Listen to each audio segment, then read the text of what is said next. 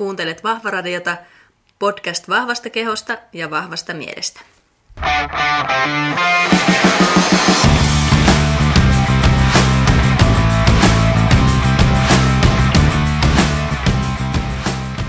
Heippa hei kaikki Vahvaradion kuulijat ja tervetuloa 26. Vahvaradion jaksoon. Ja tällä kertaa keskitytäänkin sitten puhumaan ravitsemustieteestä ja ravitsemuksen tutkimuksesta ja siitä meillä on tutkija pari nyt täällä kertomassa ja ää, todellisia asiantuntijoita tällä kentällä. Ja puhutaan vähän siitä, että millaista se ravitsemuskeskustelua nykyään on, miksi se on ehkä vähän polarisoitunut ja miten tieteellistä tietoa ylipäätään pitäisi lukea ja ravitsemus, ää, ravitsemukseen liittyviä asioita, että mitä siinä kannattaa ottaa huomioon, kun sellaisia asioita netistä tai muualta sitten itsekseen lueskelee. Eli tosi tärkeitä juttuja tiedossa. Ja Perusläpinät kuten aina tähän loppuun, eli muista tilata podcastia, arvostella se siellä omassa podcast-palvelussa, tietenkin mahdollisimman hyvällä arvosanalla, niin saadaan vahva radion viestiä sitten aina vaan uusille ihmisille jaettua. Kiitokset siitä jo sulle etukäteen. Ja nyt mennään sitten kuuntelemaan ää, jakso 26. Moikka moi kaikille ja tervetuloa Vahva Radioon taas kerran. Tällä kertaa puhutaankin sitten ruuasta ja syömisestä ja mulla on täällä ihan huikeat vieraat nyt kaksi vierasta samaan aikaan, mikä on aina Vahvaradiossa tämmöinen jännittävä tilanne. Mutta tervetuloa Essi Skaffari ja Henna Vepseläinen, ravitsemustieteen tutkijoita Helsingin yliopistosta. Morjesta. Moikka. Moi. Ja me nauhoitetaan tässä nyt Skypen välityksellä tätä, tätä tälleen korona-aikaan aikaa ja tuota, koitetaan olla puhumatta kaikki samaan aikaan asioita nyt sitten nauhalle.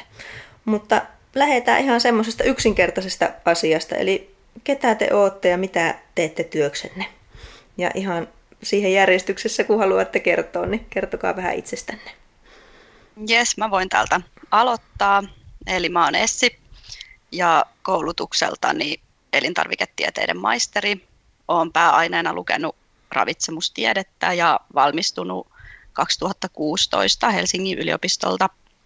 Ja Tällä hetkellä työskentelen Helsingin yliopistolla elintarvike- ja ravitsemustieteiden osastolla. Teen osan ajasta väitöskirjaa ja osittain sitten työskentelen lasten ravitsemukseen ja ruokakasvatukseen liittyvissä projekteissa. Ja mun väitöskirjan aiheena on sosioekonomiset erot päiväkoti-ikäisten lasten ruokavaliossa. Okei, tosi mielenkiintoista. Sitten ja mä oon Henna. Mä oon elintarviketieteiden tohtori. Väittelin vuonna 2018 ravitsemustieteestä ja, ja mun väitöskirjan aiheena oli ruokaympäristön yhteys lasten ruokavalioon. Ja tällä hetkellä toimin tutkijatohtorina Helsingin yliopistossa myöskin elintarvike- ja ravitsemustieteiden osastolla ja, ja samalla lailla kuin Essikin, niin lähinnä hankkeissa, jotka liittyy lasten ja perheiden ravitsemukseen ja ruokakasvatukseen. Joo, eli teillä on niin kuin lasten ja, ja perheiden niin kuin erikoisuus tai erityisala nyt tässä sitten, sitten vielä, mikä on, on kyllä mielenkiintoista ja tärkeää myöskin. Onko tuota, miten te päädyitte tämmöisiin, vaikka väitöskirja-aiheisiin? Onko siihen jotakin polkua, miten päädyitte valitsemaan ton tyyppiset aiheet? Mua kiinnostaa tälleen itsekin mahdollisesti tulevana väitöskirjan tekijänä aina tämä aiheenvalinta. Joo, no mulla lähti siitä, että mä tein graduni liittyen myös päiväkoti-ikäisten lasten ravitsemukseen, että siinä oli aiheena D-vitamiinin saanti luomumaitoa käyttävissä päiväkodeissa lapsilla. Ja tota, jo siinä maisteriopintojen aikana aloitin työskentelemään yliopistolla tutkimusavustajana juurikin näissä projekteissa, joissa osassa edelleenkin teen, teen töitä ja teen myös väitöskirjaa että maisteriksi valmistumisen jälkeen en heti ruvennut tekemään väitöskirjaa, vaan olin neljä vai viisikin vuotta ihan vaan niin kuin tein töitä yliopistolla tutkimushankkeissa. Ja sitten tuossa viime vuoden lopulla oikeastaan, tai viime kesänä, kesänä päätin, että no voisin, voisin ruvetakin tekemään myös väitöskirjaa, vaikkei se ollut, ollut semmoinen, niin kuin, että – olisi välttämättä ollut koko ajan mielessä, että haluan tehdä.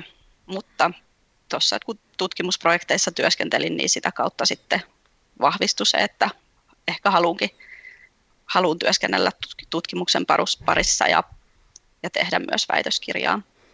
Tämmöinen niin kuin perinteinen väsytystaktiikalla väitöskirjaan. Niin, kyllä. Joo. Entä Henna? mulla, mulla, mulla taas oli vähän erilainen, erilainen toi, tota, polku tutkijaksi, että et, et mun gradu oli vähän, tai hyvinkin eri aiheesta, että se ei ollenkaan, ollenkaan liittynyt, tai oli siinäkin oli lapsia, oli nuorten urheilijoiden ravitsemuksesta, mutta sitten ihan kävi vaan tämmöinen niin kuin sattuma ja hyvä tuuri, että, että just sattu alkaa tämä Dagis-tutkimuksen suunnittelu, josta sitten tein väitöskirjan, niin, niin siihen tarvittiin sitten, sitten apua ja, ja vähän niin kuin suunnittelemattomasti lähdin siihen, siihen hommaan ja sitten tekemään väitöskirjaa, että en ollut, en ollut mitenkään ajatellut, että minusta tulee isona tutkija, mutta, mutta näin vaan kävi. Joo, musta näitä on aina ihana kuulla, just tällaisia tarinoita, koska totta kai niin kuin, ähm, miten erilaisia reittejä voi päätyä väitöskirja, väitöskirjahommiin, niin nämä on tosi moninaisia ihmisillä nämä, nämä storit. Ja itse asiassa tosi paljon harvemmalla mä oon kuullut sellaiset, olen aina tiennyt, että halusin tehdä väitöskirja ja saada Niinpä. sen tohtorin hatuun, että ne on vähän, vähän erilaisia, mutta tosi mielenkiintoista kuulla ja kiva kuulla. Ja tosiaan teillä on siis Aivosumu Torvi niminen blogi ja, ja instatilit ja somekanavat, josta mä oon siis teihin tutustunut tutustunut ja varmaan ylipäätään tietoiseksi tulin teidän sometileistä silloin, kun olin itse tuolla kuntotestauspäivillä puhumassa mun gradusta, eli kehomyönteistä valmennuksesta, ja silloin te varmaan kommentoitte jotakin siellä tai, tai muuta, ja sitten rupesin vähän seurailemaan teitä, että mikäs, mitäs ihmettä tämä tämmöinen torvi-juttu on, ja tuota, sitten huomasin, että okei, että tämmöinen arvopohja näissä liikuntaravitsemushommissa onkin aika samanlainen, tai tosi samanlainen, ja siksi nyt sitten halusin teidätkin tähän podcastiin vähän siitä kertomaan, kun teette hyvää työtä, työtä tuolla somessa. Ja ehkä siitä, että mistä se aivosumutorven idea nyt lähti jo aikainen aamu, niin mun, mun ääntäminen on tosi vaikeaa näissä yhdyssanoissa nyt, mutta, mutta mikä se niinku on, mistä se lähti ja, ja tuota, miten kauan te ylipäätään sitä tehnyt? Joo, no aivosumutorvi syntyi noin neljä vuotta sitten, että ihan tässä tämän tämän kuun alussa vietettiin synttäreitä. Ja se lähti liikkeelle siitä, että me oltiin silloin tosiaan jo työkavereita ja tutustuttiin sitä kautta ja seurattiin ravitsemustieteeseen liittyvää keskustelua ja huomattiin, että siellä liikkuu tosi paljon kaikkea tämmöistä huuhaata ja väärää tietoa.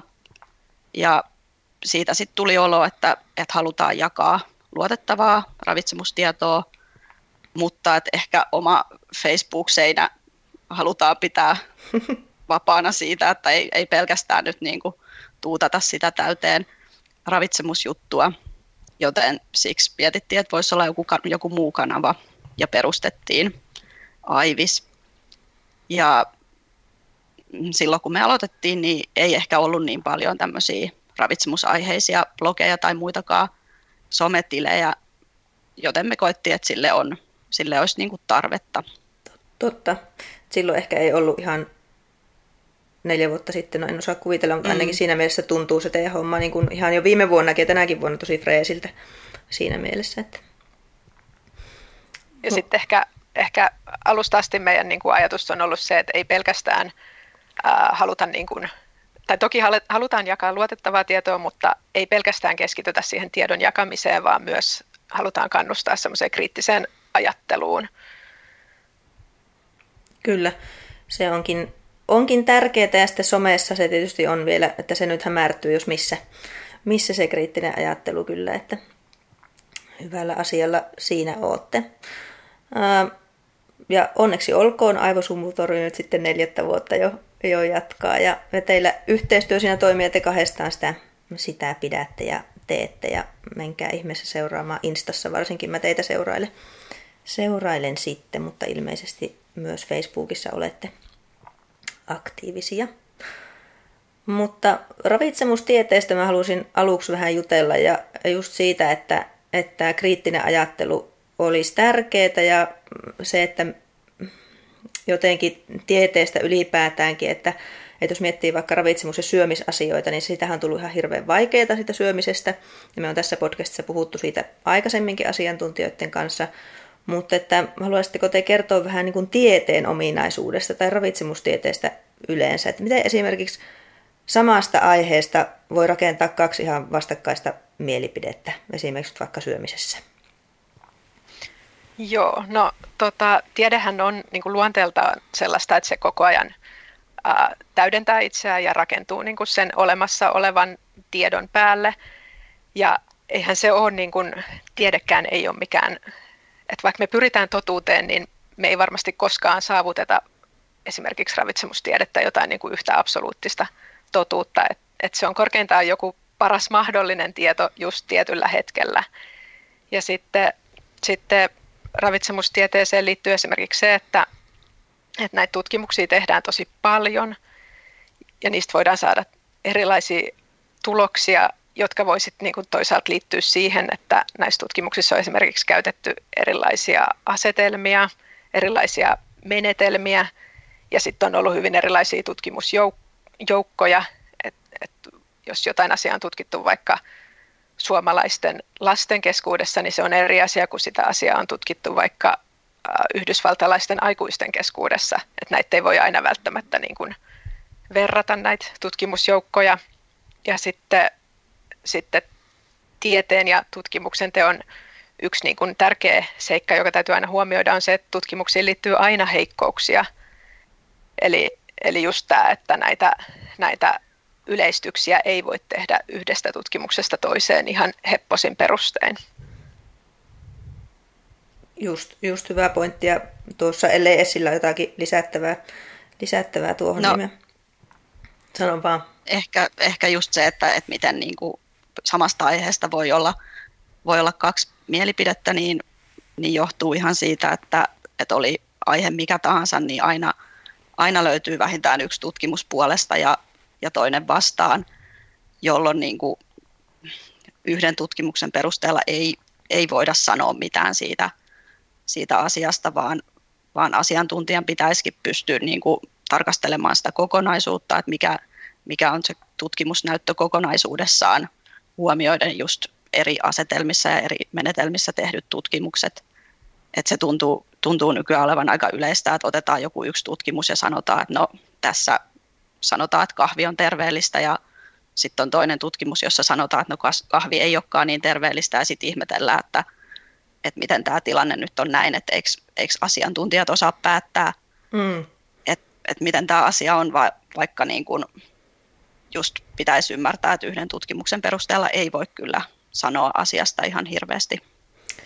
Tämä on mä oon nyt jo, me ei olla vasta alussa, mutta mä oon tosi innoissaan tästä jaksosta, koska, koska tota, nämä on hirveän tärkeitä asioita ja mä oon pohtinut näitä niin kuin viime vuosina ihan, ihan sikana ja just tätä, ää, tätä skeneä, hyvinvointiskeneä niin kuin ylipäätään, että tässä on niin mielenkiintoisia vivahteita ja välillä mä oon tosi ärtynyt, ärtynyt ja joudun olemaan pois somestakin näiden juttujen takia, että, että tuota, kun asiat vääristyy ja sitten taas toisaalta, toisaalta niin kun tuntuu, että tämmöinen tiede ja sitten muu skene on tämmöisessä vastakkainasettelussakin välillä niin kuin ihan turhaa. Mm. Turhaa myöskin, että se niin kuin mua, mua tämmöisenä empaattina myös stressaa aina välillä. Että tuota, some ehkä tietysti ei ole semmoinen paras alue niin kuin keskusteluun näissä muutenkaan.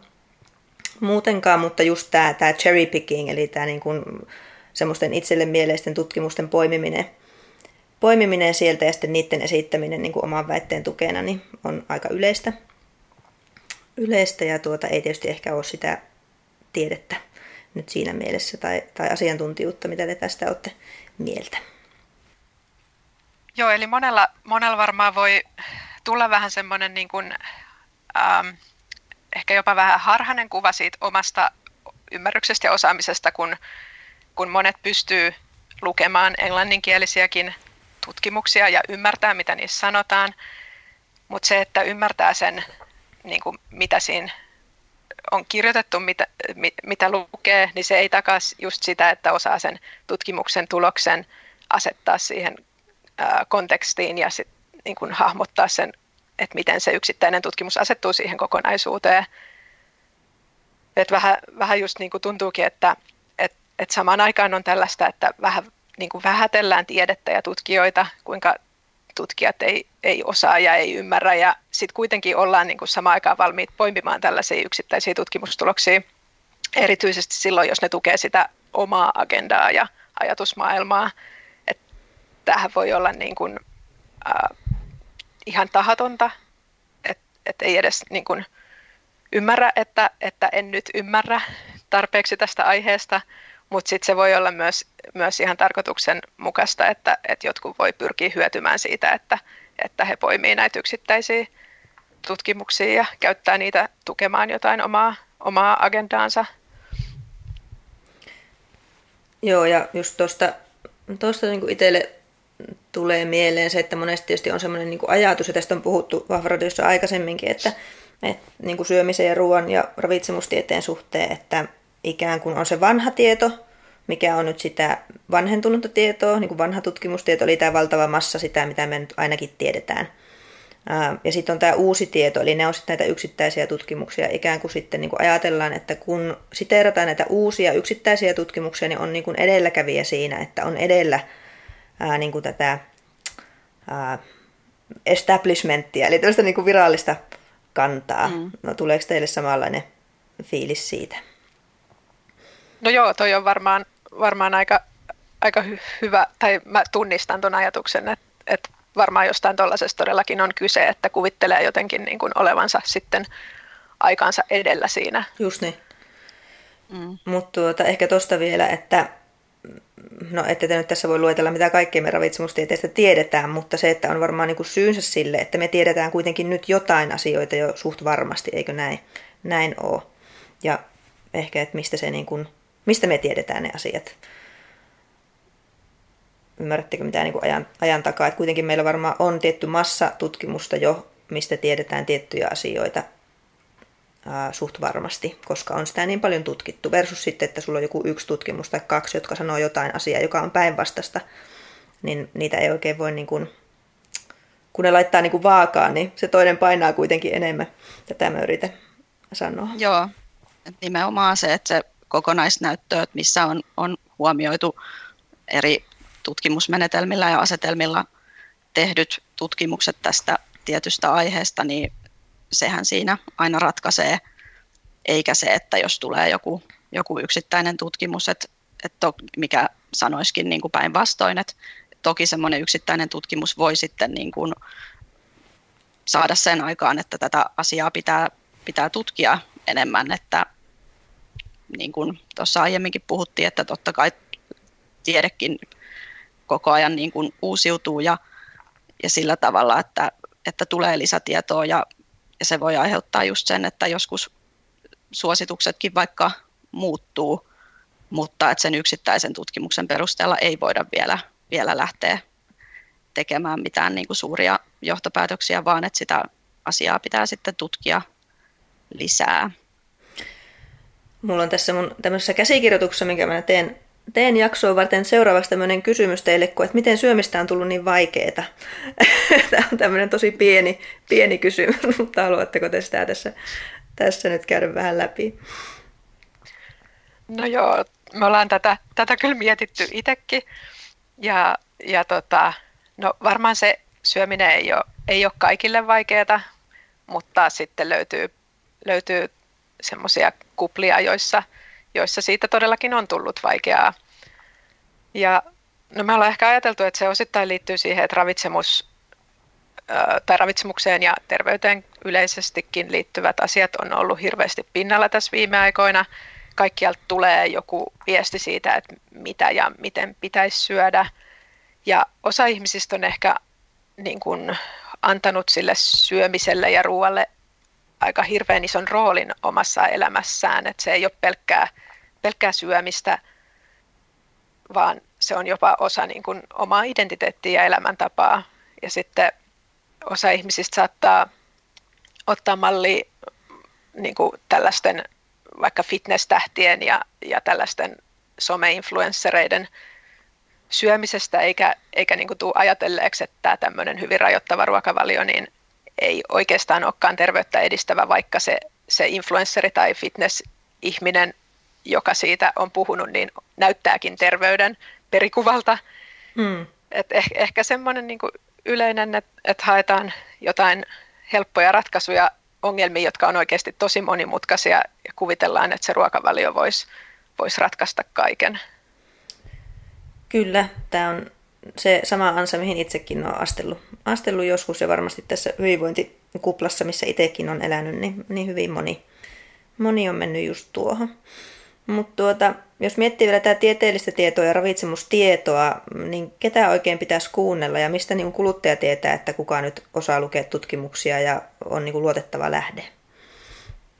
Joo, no toi onkin, onkin hyvä kysymys ja aika, aika iso ongelma esimerkiksi somessa, että, että on olemassa monenlaisia ravitsemusosaajia, joilla on sitten erilainen koulutustausta, että Suomessa ravitsemustiedettähän voi opiskella yliopistossa sekä Itä-Suomen että Helsingin yliopistossa, mutta sen lisäksi on niin kuin erilaisia opistoja ja lyhyitä kursseja, jossa voi, jossa voi myös opiskella ravitsemusta, mutta sitten tietenkään se koulutus ei ole niin kuin yhtä pitkä ja kattava kuin mitä vaikka yliopistolla opetetaan.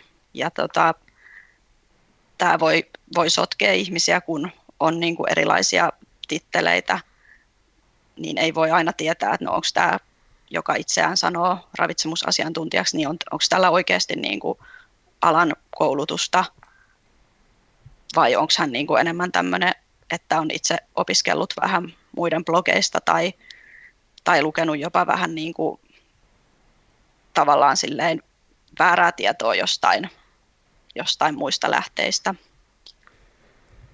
Ja, ja sit...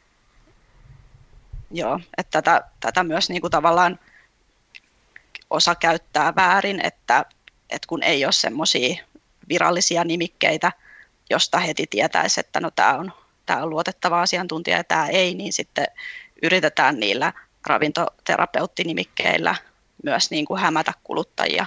Aivan. Ja sitten ehkä niin kuin ää, tai itse ajattelen ja, ja en varmaan valehtele, jos sanon, että me ajatellaan aiviksena, että, että myös niin kuin, tai peräänkuulutettaisiin semmoista tiettyä niin kuin vaikuttajan vastuuta myös näiltä kaikilta, jotka esiintyy ravitsemuksen asiantuntijoina, että olisi hyvä tuoda se oma koulutus esiin ja ihan niin kuin rehellisesti kertoa, että mitä osaa ja mitä ei osaa ja mitä tietää ja mitä ei tiedä, että et on ihan niin kuin ok, et, tai, tai aivan selvästi on niin, että vaikka personal trainerin osaaminen, niin riittää ihan hyvin siihen, että voi neuvoa lautasmallin käyttöön tai yleisesti terveelliseen syömiseen, hmm. Mut, mutta se ei riitä siihen, että osaisi tulkita tutkimustietoa tai vaikkapa sitten niin kuin toimia sairauksien ravitsemushoidossa. Kyllä, ja tietysti ihan tälleen PT-näkin toimineena, niin tiedät, että siihen ei ole myöskään aikaa. Aikaa, vaikka olisikin, olisikin siinä mielessä tutkimuksen lukutaitoa, niin missä välissä sä käyt sellaista skaalaa läpi. Että tietysti siinä on sitten sekin puoli, ainakin itse ajattelen, että myös niin kuin meille, jotka toimitaan vaikka liikunta-alalla, niin että mistä itse hakee sen tiedon. Että mikä on se niin kuin oma lähde, mistä sitten suodattaa sitä, niin, niin se on myös tosi tärkeää. Olisiko teille ammattilaisille siitä siitä sitten, että ketä, ketä niin kuin meidän kannattaisi seurata ja mistä se tieto ottaa, koska ei kuitenkaan aikaa selata uusinta ravitsemustutkimusta läpi. Jos on mahdollista, niin toki kannattaa käydä ravitsemukseen liittyviä koulutuksia, mutta niissäkin sitten niin kuin varmistautuu, että tämä kouluttava taho on, on pätevä, pätevä antamaan ravitsemusaiheista koulutusta – Toki on sitten myös vaikka esimerkiksi jotain liikunta- ja urheiluravitsemuksen kirjoja, jotka on esimerkiksi ravitsemusterapeuttien tai ravitsemusasiantuntijoiden kirjoittamia, mistä, mistä saa luotettavaa tietoa. Joo, ja just näin, että se ei ehkä ää, myöskään sille ihan muutamissa kuukausissa tai vuosissa ne perusasiat ei ole muuttunut mihinkään näissä ravitsemushommissa, ainakaan mm. mun näkemyksen mukaan, että sille ei tarvitse pelätä, että se tieto nyt vanhenisi ihan just nyt yhtäkkiä. Just Joo, näin. ja, niin... ja sit... sitten ehkä, ehkä pitää mielessä sen, että, että tavallaan jos joku, tai jos jostain saa sellaista viestiä, että, että se niin kuin asia, mihin pitäisi fokusoitua, olisi joku niin kuin aivan todella pieni yksityiskohta, jonkun yksittäisen ravintoaineen tai ruoan saaminen tai käyttäminen, niin että se olisi jotenkin käänteen tekevää, niin kaikki tällainen kannattaa niin kuin unohtaa, että se eh, ruokavalion kokonaisuus on kuitenkin se, mikä ratkaisee ja, ja heti niin kuin pitää hälytyskellot soida, jos joku jossain sanoo, että, että se on nyt nimenomaan tämän yksittäisen ravintoaineen saanti, joka ratkaisee kaiken. Kyllä. Ja nimenomaan, niin kuin sanoit, että se perusjuttu on pysynyt aika ennallaan ja, ja se kannattaakin muistaa, että luottaa siihen, että ne perusasiat on kunnossa, niin se on niin kuin se kaikista tärkein juttu, eikä ehkä lähde niin kuin mukaan jokaiseen muotidiettiin, mitä jossain mainostetaan, että, että nyt se onkin tämä gluteeniton tai tämä, tämä maidoton, joka, joka sopisi myös kaikille asiakkaille, niin, niin semmoisessa kannattaa myös niin kuin huomata, että, että ei, ei lähtisi semmoiseen mukaan. Joo, se on ihan hyvä semmoinen, että aina kun joku dietti joku ton, että se päättyy ton, se on aina, että siitä puuttuu niin. aina jotain, niin se on ihan hyvä, hyvä merkki myöskin. Mutta ehkä just tuosta te puhuittekin siitä niin kuin vaikuttajavastuusta ja, ja tästä somesta, kun somen on tietysti niin, niin tuota, tietyllä tavalla vaikea, vaikea kanava nyt esimerkiksi ravitsemusasioidenkin käsittelyyn. Ja te olette ottanutkin kantaa siellä somevaikuttajien hyvinvointi, hyvinvointipostauksiin, että käytte ihan kommentoimassakin välillä välillä, jos siellä on esimerkiksi virheellistä tietoa, niin miksi te olette päättänyt lähteä tämmöiselle linjalle? Joo, no ihan pääjuttu on se, että toki niin kuin some on just semmoinen paikka, että siellä kuka vaan voi kertoa ihan mitä vaan. Ja meitä ehkä niin kuin häiritsee se, että, että oma mielipide ja tutkittu tieto välillä sekoittuu näissä postauksissa, että, että meidän mielestä se olisi tosi tärkeää, että ne erotettaisiin, että milloin, milloin puhutaan siitä, että kannattaako tehdä näin, koska tutkimus sanoo näin vai, vai että mainostetaanko vaan sitä, että, että on mun, mun mielipide, että tälleen kannattaa syödä. Tämä on niin kuin tosi, olisi tosi toivottavaa, että etenkin tämmöisissä satojen tuhansien seuraajien tileillä niin tuotaisiin tämä, tämä esille, että milloin puhutaan omasta mielipiteestä ja milloin on sitten niin kuin tutkittua tietoa. Ja sitähän ei tosiaan niin kuin mitenkään säädellä tai valvota, että kuka saa mitäkin sanoa. Ja sen takia meidän mielestä on niin kuin tärkeää tuoda ilmi se, että somessa jaettu kaikki terveystieto ei valitettavasti ole luotettavaa. Ja sitten sit tavallaan pitää mielessä, tai näiden näiden vaikuttajien olisi hyvä pitää mielessä se, että kun he jakaa jotain tietoa, niin monet heidän seuraajista ei tule ajatelleeksi, että se ei välttämättä olekaan luotettavaa. Eli heillä on hirveän suuri vastuu siitä, että, että mitä he sanoo ja mitä he esittää ää, faktana tai, tai näin, että olisi, olisi tosiaankin hienoa, jos siinä tuotaisiin selkeästi esiin se, että, että mikä nyt on ihan vaan oma kokemus tai mielipide versus, että mikä on sitten oikeasti tutkittua ja tämähän voi tietenkin niin kuin olla ihan tahatontakin, että ei vaan tule itse ajatelleeksi sitä, että, että hetkinen, että mun juttuja kuulee nyt, nyt 100 000 seuraajaa ja, ja he ei nyt välttämättä osaakaan erottaa tästä sitä, sitä luotettavaa tietoa. Varmaan tosi monella on niin kuin ajatus, että haluaa sillä omalla kokemuksella nimenomaan auttaa ihmisiä. Et mulla on ehkä sille jotenkin niin kuin sellainen näkemys näkemys monesta vaikuttajasta. Että totta kai varmasti on niin ihan rahallisia intressejä. Mä oon just niin naivi, että mä en niin edes ole tullut ehkä ajatelleeksi, että siellä voi olla, olla niin sellaista systemaattista tietyllä tavalla huijaustakin ja varmasti just jossain ravintolisäbisneksessä näin onkin. Onkin, että siellä ollaan niin kuin rahapussit edellä sitten siinä mielessä, mutta että varmaan monelle se on ihan sellainen, että ajatellaan, että sillä autetaan ihmisiä ja sitten tietyllä tavalla voidaankin no niin kuin monessa kohtaa tietysti itse olen huomannut, että sitten voikin olla vaikka tällaiseen syömishäiriöön tietyllä tavalla, en voi sanoa kannustavaa käyttäytymistä, mutta että vähän semmoista haitallista, esimerkiksi terveyskäyttäytymistä voidaan sitten edistää niin kuin, vähän niin kuin vahingossa tietenkin ja ihan tietyllä tavalla hyvillä aikeilla kuitenkin sitten niissä jutuissa. Tuleeko teille tuosta mieleen jotakin ajatuksia? Tämä ei ollut mikään kysymys, vaan tämmöinen statementti. No, kyllä mun mielestä on, on juurikin noin, että, että ei voida ajatella, että kaikki tekisi sitä nimenomaan tahalleen, vaikka toki osalla on myös se kyseessä, että, että tehdään elanto jollain dieteillä tai, tai ravintolisilla, jolloin niitä toki sitten halutaan mm. kaupata, mutta et kyllä tunnistetaan myös itse toi, että, että osa haluaa ihan niin kuin hyvä hyvyttään auttaa, mutta siinä tulee sitten ehkä just se vastaan, että jos itsellä ei ole niin kuin sitä pätevää koulutusta tai niin kuin kaikkea sitä tietoa, mikä siihen aiheeseen liittyy, niin sitten voi tehdä niin kuin vahingossa hallaa sillä, että, että vaikka tarkoitus olisi hyvä, että haluaa edistää vaikka sitä, että ei, ei syödä liikaa sokeria, mutta sitten jos itsellä ei ole siitä aiheesta niin kuin, kuin ihan pintaraapasu tieto olemassa, että, että ajattelee, että no kaikki sokeri on, on tässä tapauksessa niin kuin hyvä sitten eliminoida, niin tulee, tulee ainakin syötyä terveellisesti, mutta sitten oikeasti se terveellinen syöminen on, on paljon muutakin kuin sitä, että syödään oikeat määrät jotain tiettyä ruoka-ainetta tai, tai vältellään jotain ruoka-ainetta, että kuitenkin siihen liittyy just kaikki se, että millainen suhde sulla on ruokaa ja, ja muuta, niin, niin tässä voidaan, voidaan nimenomaan niin kuin sitten edistää semmoista epätervettä suhtautumista ruokaan.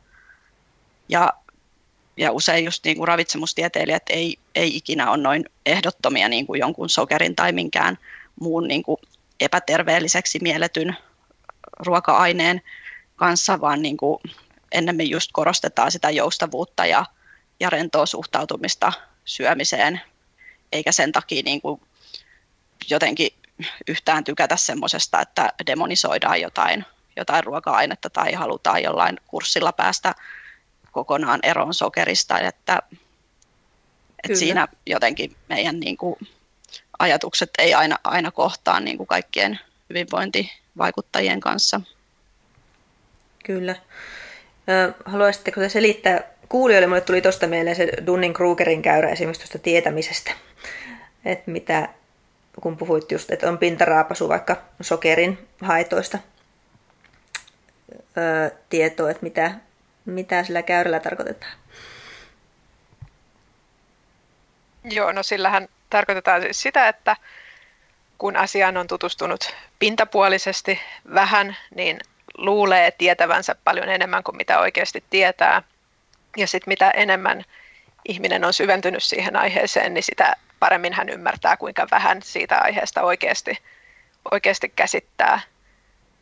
Eli, eli tällainen, tällainen tota, ihminen, joka on vaikka, vaikka netistä tai, tai tota, jollain kirjekursseilla, niin ravitsemusta pikkasen opiskelu, niin saattaa luulla tietävänsä aiheesta paljon enemmän kuin mitä hän oikeasti tietää, ja se saattaa olla sitten tosiaan haitallista.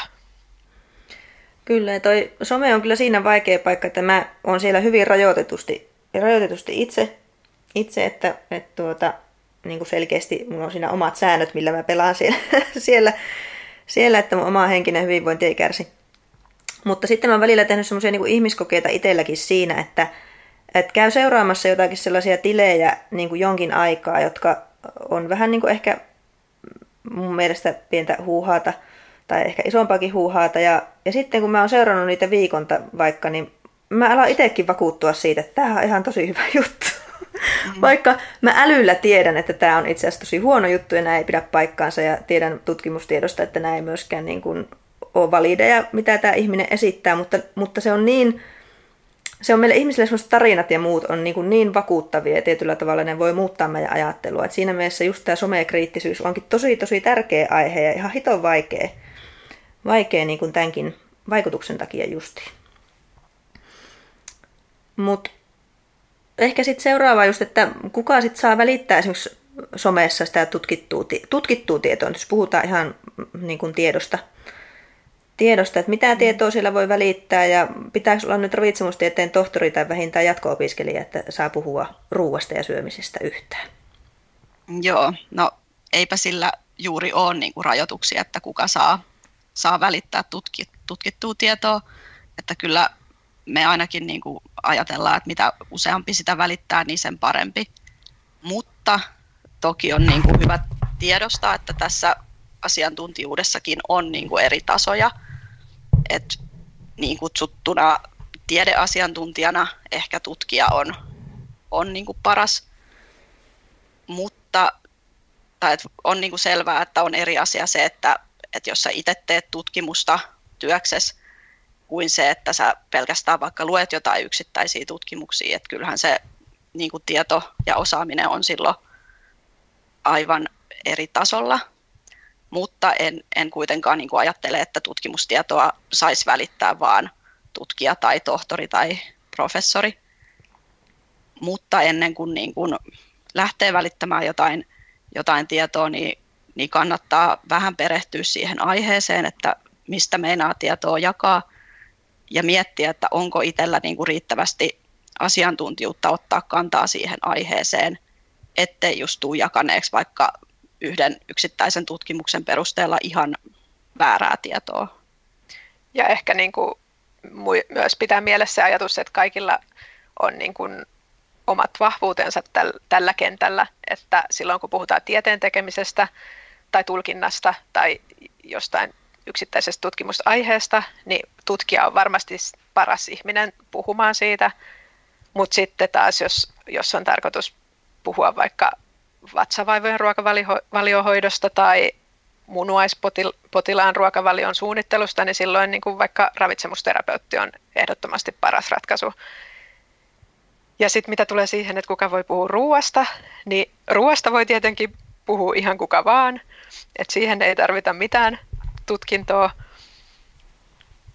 Ja niin no se, se tuli vielä mieleen, että, että itse asiassa niin kuin esimerkiksi some-skenessä niin, niin tota, tohtorit tuntuu kyllä olevan aika pieni osa siitä joukosta, jotka vaikkapa just ruuasta puhuu, että, että toivottaisiin kyllä, että, että tutkijoita ja, ja tota, muita asiantuntija, asiantuntijoita olisi somessa enemmän.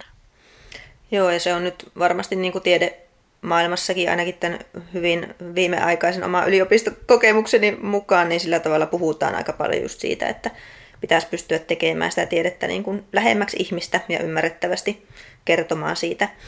Että ehkä ainakin mun oma niin kuin näkemys asiaan on se, että silloin kun ollaan siellä Dunning Krugerin käyröllä siellä, että tiedetään asioista aika paljon, niin sitten ne lausunnot on niin maltillisia, maltillisia ja niin semmoisia, ottaa huomioon niin monia eri tilanteita ja, ja osa-alueita ja, ja kaikkea, että se lausunto saattaa sitten vesittyä sille, että se jääkin ihmiselle sitten vähän kaukaiseksi.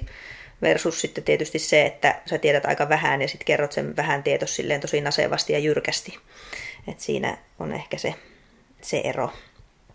Kyllä, ja itse ainakin niin kuin kannustettaisiin, että tutkijat tulisi tulis someen puhumaan, että kyllä, kyllä siitä hyötyy niin kuin sekä sitä tutkittua tietoa saava yleisö, mutta myös se tutkija itse, kun niin kuin joutuu opettelemaan se, että, sen, että miten näistä omasta tutkimusaiheestaan vaikka viestii kiinnostavasti ja silleen kuitenkin niin kuin yleistajuisesti. Kyllä. Ja mun mielestä se on sitten tietyllä tavalla, että miettii vaikka liikunta ammattilaisia, niin myöskin niin kuin ihan sika hyvä, että on semmoisia luotettavia lähteitä, mistä voi niin kuin, ää, tai mihin voi tutustua myöskin niin kuin somessa. Kyllä. No te olette puhunut tästä diettibisneksestä kanssa ihan, ihan tuolta Helsingin uutisista luin teidän jutun siitä, siitä tuota, että niillä tehdään rahaa ja ää, markkinointi niissä on aika harhaanjohtavaa nettivalmennuksissa ja, ja erilaisissa dieteissä ja niistä olette tässäkin jo sivunut niitä ja puhunut, puhunut ja te olette ottanut niihin kantaa tuolla somessakin. Mutta ehkä mä palaan tuossa tuohon aikaisempaan käsikirjoitukseni kysymykseen, että mitä väliä sillä, että jos joku on laihtuu 30 kiloa jollain muotidietillä, että miksi se tieteentekijöitä ärsyttää? No ehkä siinä ensin täytyy kysyä, että ärsyttääkö se tieteentekijöitä, että ehkä, ehkä ei lähdetä, lähdetä sille linjalle, että se, se välttämättä ärsyttäisi. Hyvä ei vastaus. Myönnetä, myönnetä mutta, mutta tota, mun mielestä ainakin on niin kuin aivan ok laihduttaa itselleen sopivalla tavalla, oli se sitten muotidietti tai ei. Mutta se, mikä tässä nyt sitten harmittaa tai ärsyttää, juurikin niin kuin kyseisen laihduttajan puolesta on se, että jos, jos kyseessä on tämmöinen pikadietti, jonka loputtua sitten kilot tulevat korkojen kerran takaisin. Ja harmittaa niin kuin ylipäätään se, että, että ihmiset koko ajan kokee tarvetta laihduttaa ja, ja juurikin tämä laihdutusbisneksen olemassaolo. Ja ehkä, ehkä myös, myös enemmän kuin se, että joku laihtuu 30 kiloa muotidietillä, niin, niin ehkä sitä enemmän harmittaa tai ärsyttää se, niin kun, jos näitä muotidiettejä markkinoidaan ainoana oikeana tapana laihtuu, ja se, että niihin liitetään aika harhaanjohtavia ja liioteltuja lupauksia. Joo, ehkä toi oli se, se mitä näin raflaavasti hain, hainkin sieltä, että et tuota, mikä, se, mikä siellä ärsyttää. Tai ehkä se ei ole ärsyttää se, että kukaan niin kuin laihtuu, mutta siihen liittyvä markkinointi ja just semmoinen tietynlainen jyrkkyys, jyrkkyys siinä, että, että sitten esimerkiksi ainakin itse koen omassa työssä sitä, että sitten kun se on tosi jyrkkää ja rajoittavaa, niin sitten niiden tulosten ylläpitäminen on kyllä sitten hankalaa pitemmällä aikavälillä, kun olosuhteet sitten dietin jälkeen kuitenkin muuttuu. Joo, ei niitä yleensä ole niin kuin tarkoitettu ihan elämäntavaksi, vaan ne on juuri tämmöisiä kuuriluontoisia diettejä, joista sitten kyllä niin kuin tutkimuksissakin ollaan sitä mieltä, että ne ei ole niin kuin sitä järkevää painonhallintaa millään, millään muotoon. Haluaisitteko tuosta kertoa vielä lisää, että minkä takia esimerkiksi tuosta tosi rajoittavat ei oikein taho toimia tutkimuksenkin mukaan? No ehkä niin kuin aina, että jos lähtee, lähtee laihduttamaan tai painoa hallitsemaan, niin pitäisi niin kuin, tai kannattaisi valita semmoisia tapoja, mitä pystyy sitten niin kuin ylläpitämään pidemmän aikaa ja jopa loppuelämänsä. Että se, että jos sä kahden viikon ajan nyt te kituutat jollain hyvin pienellä energiamäärällä ja hirveällä liikuntakuormalla, niin joo, sä toki laihdut sen kahden viikon aikana hyvinkin paljon, mutta sen jälkeen kun sä lopetat nämä liikunnat ja syömiset, niin lihot kyllä takaisin. Ja tämä nyt tietysti sitten niin kuin ylläpitää tämmöistä painon jojoilua, joka ei, ei myöskään ole hyväksi tai millään tapaa terveellistä. Että se ei, se ei oikeastaan niin kuin ole kannattavaa, että, että miksi sä haluaisit laihtua hirveällä kuurilla, jonka jälkeen sitten kuitenkin joudut palaamaan niihin normaaleihin elämäntapoihin ja se paino tulee takaisin. Että ne ei ole niinku kestäviä, kestäviä sit, laihdutuskeinoja. Ja sitten mikä tähän mun mielestä ainakin liittyy läheisesti on se, että jos sä koko ajan oot laihdutuskuurilla. Ja sit huomaat, että mä en nyt pystykään ylläpitämään tätä ja palaat entisiin. Ja sitten taas aloitat uuden laihdutuskuurin ja taas hirveät tiukat rajoitukset ja tiukat äh, tota, liikuntaohjelmat, niin mitä se tekee niin kun ihmisen itsetunnolle ja niin kuin itse arvostukselle, jos sä koko ajan koet, että mä en nyt onnistu ja tämä menee koko ajan pieleen, mä joudun koko ajan aloittaa uudestaan ja alusta, niin, niin, niin kuin ihan, ihan jo sekin, että jos sulla on koko ajan huono fiilis siitä, että mä en pysty edes ylläpitämään tätä niin kuin maailman tiukinta diettiä, niin ei se, ei se, niin kuin, ei se ole hyväksi kenellekään. Just ja just näin. siinä pitää mu- muistaa, että se ei ole niin kuin vika siinä ihmisessä, vaan se vika on siinä dietissä. Että jos se on, niin kuin, vaatii ihan älyttömyyksiä, niin ei, ei semmoista ole tehtykään niin kuin noudatettavaksi. Joo, ja toi on, toi on tosi tosi tärkeä pointti, että totta kai se just se syyllisyys siitä, että ei ole pystynyt, sitä itsekuria ei ole niin paljon, että olisi pystynyt pysymään siinä, niin se on kyllä tosi tyypillinen tyypillinen ajatus, mikä pitää tässä diettikulttuurin niin kuin ytimessä sit koko ajan myöskin kiinni, niin on se syyllisyys ja häpeä siitä, että ei pysty onnistumaan semmoisilla metodeilla, mitkä niin kuin oikeastaan johtaa epäonnistumiseen väistämättä. Terveysväittämistä mä halusin vähän puhua sitä nyt ainakin tässä omassa kupassa ollut viime aikoina paljon, paljon semmoista mm, tietoa ja, ja, ja epätietoa, mutta mitä ne terveysväittämät oikein nyt on ja miksi niistä nyt puhutaan niin paljon ja mitä tietoa nyt oikein saa sitten kertoa ja sanoa ja mitä ei? Uh, no nämä terveysväitteet hän siis koskee elintarvikkeita ja elintarvikkeita on tietenkin itsestään selvästi ruuat, mutta myös äh, ravintolisät. Ja terveysväite on sellainen väite, joka esittää, että tämän elintarvikkeen ja terveyden välillä on yhteys. Näitä terveysväitteitä arvioi EFSA, eli Euroopan elintarviketurvallisuusviranomainen, ja sitten sen jälkeen, kun EFSA on arvioinut niiden paikkansa pitävyyden, niin Euroopan komissio hyväksyy ne tai hylkää ne tämän EFSAn suosituksen perusteella. Eli silloin, jos joku terveysväite on hyväksytty, niin siellä taustalla on tieteellistä näyttöä siitä, että tämän kyseisen elintarvikkeen tai ravintoaineen ja terveyden välillä on yhteys. Ja tämmöisellä niin kuin yhteisellä elintarvikkeiden markkinointia koskevalla lainsäädännöllä halutaan siis estää se, että, että kuluttajia ei johdettaisi harhaan katteettomilla lupauksilla. Eli että kun lainsäädäntö sanoo, sanoo nyt sen, että saa esittää vain tämmöisiä hyväksyttyjä terveysväitteitä, niin sillä halutaan nimenomaan niin kuin suojata kuluttajaa. Ja vaikka, vaikka meillä on nyt tämmöinen lainsäädäntö, että nämä ei, ei hyväksytyt terveysväitteet pitäisi kitkeä pois markkinoinnista, niin valitettavasti niiden käyttäminen markkinoinnissa on kuitenkin vielä aika yleistä. Ja se, että minkä takia me ollaan näihin nyt otettu kantaa ja myös, myös puhuttu tästä, niin ää, johtuu, johtuu siitä, että, että meitä ärsyttää tämmöinen kielletty markkinointi ja kuluttajien harhaanjohtaminen, niin sen vuoksi ollaan puhuttu tästä asiassa, asiasta somessa ja kirjoitettu tästä myös pari blogijuttua.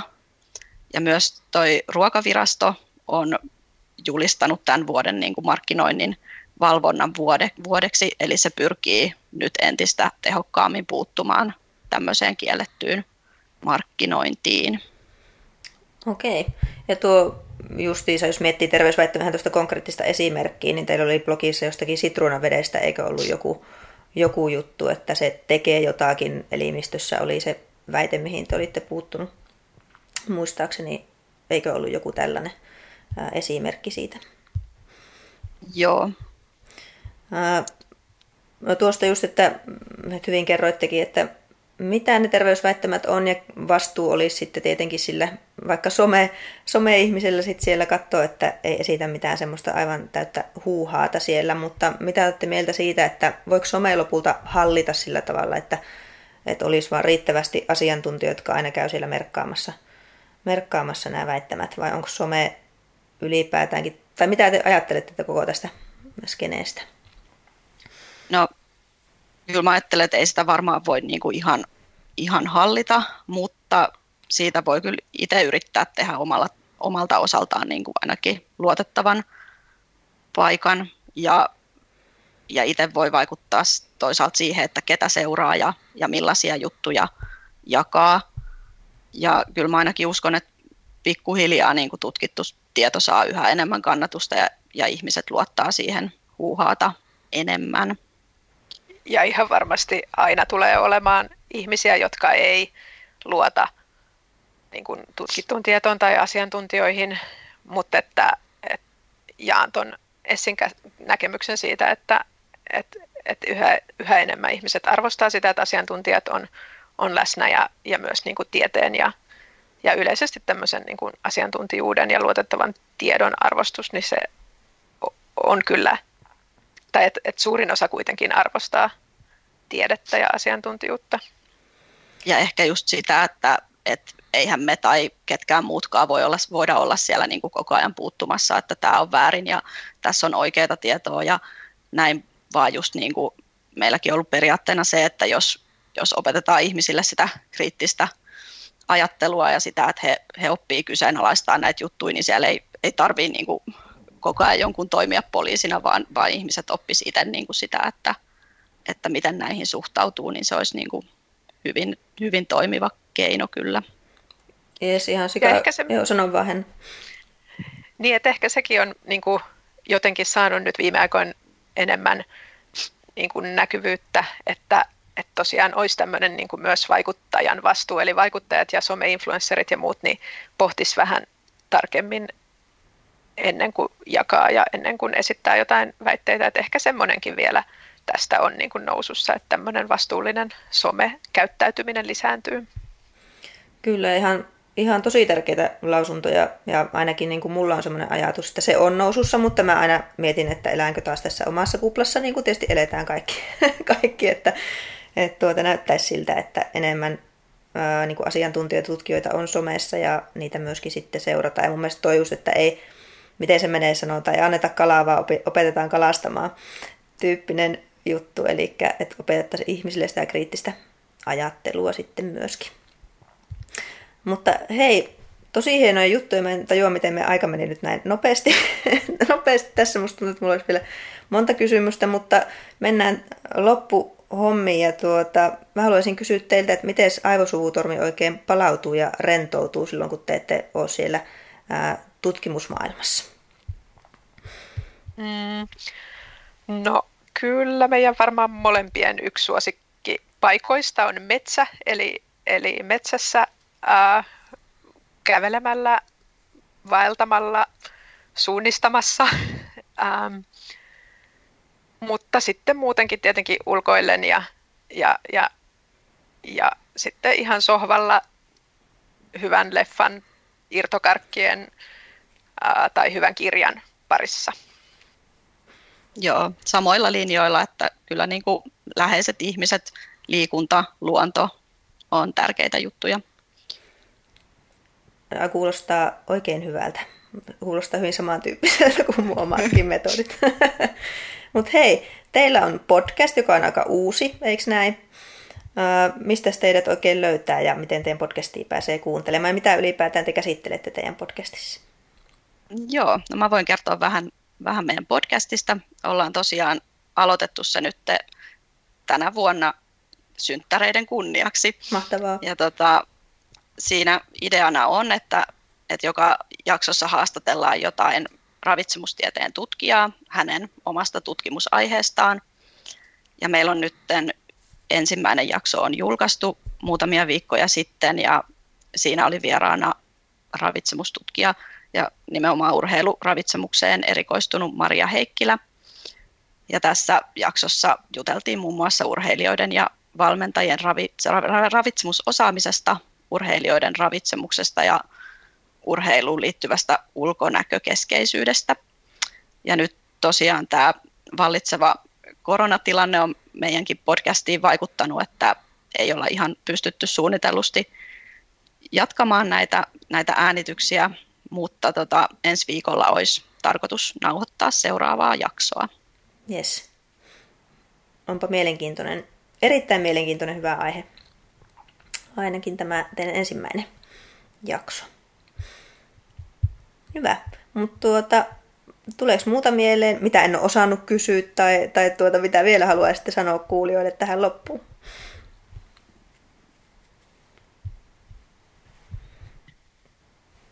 Ei tarvi olla mitään. Tämä oli tyhjentävä, tyhjentävä tuota esitys siinä mielessä ja laitellaan teidän tuota yhteystiedot vielä tuohon podcastin muistiinpanoihin, niin sieltä ihmiset sitten teidät löytää ja pääsee kuuntelemaan sitten teidän mahtavaa podcastia myöskin. Mutta ihan sika paljon kiitoksia Essi ja Henna, että olitte mukana Vahva Radiossa. Kiitoksia. Kiitos, tämä oli hauska kokemus. Hieno homma. Se on moikka ja ensi kertaa.